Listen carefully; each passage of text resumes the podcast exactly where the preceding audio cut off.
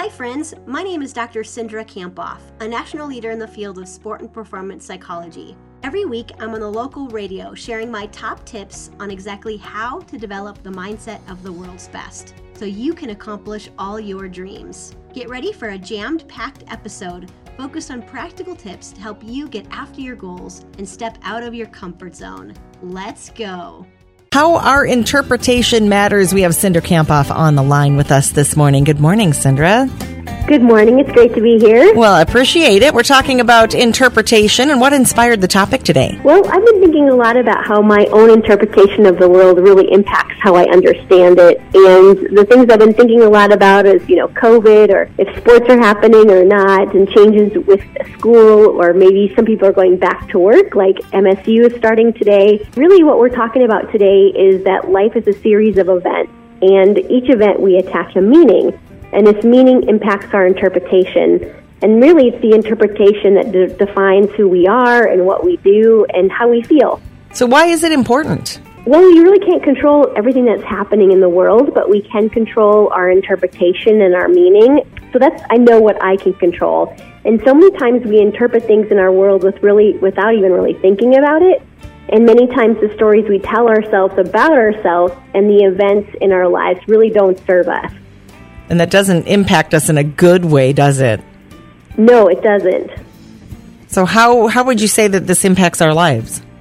Well, I would say that the interpretation of the event is really what shapes our lives. And so, in other words, maybe a way to say it is, you know, it's not what's happened in our lives that makes a difference. It's really how we decide or what we decide happens. And sometimes we can just really be a victim to our interpretation of what's happening. So, what's important to understand about how our brain is working when we interpret events? Well, so in neuroscience, it's called the Hebbian theory. And really, what this means is that uh, maybe you've heard of somebody saying this before that cells that fire together or wire together. And it, it really just describes how we adapt and how the interpretations we accept, and we can re- keep reinforcing those interpretations unless we decide to change them. And that's really what we're talking about today. So, when is it important to check our interpretations? So maybe right now, if you're feeling really stressed with all the changes in the world, you know, can you find the good? Can you interpret it in a good way? Or um, maybe there is a quality about yourself that you don't like. Can you find the positives?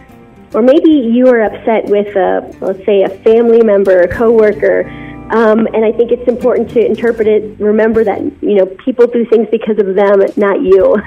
so maybe mm-hmm. there's something in your life that you're down about or upset about at work, and you, can you find an, an interpretation that really serves you? That's what we're talking about today. Oh yeah, yeah. And so, do you have examples for us? Uh, something that you've done? Yes, I think right now what I'm trying to really interpret is I'm just trying to really see the good and remember that I can't control all the things that are happening in the world. So um, as I go back to MSU, Minnesota State University today, I'm, I'm going to make sure that I'm really interpreting in a really empowering way, not a negative way. Reframe it. I like it. How do you summarize today? We can't control what's happening in the world, but we can control the meaning that we place around things and our interpretation. And that's really what shapes our lives, and it shapes what we do and how we feel. So I think the key today is just to remember that you can, you know, change your interpretation of a story and uh, find an interpretation that really serves you. And what's the power phrase that you came up with this week? I pay attention to the stories I tell myself. I choose an empowering interpretation.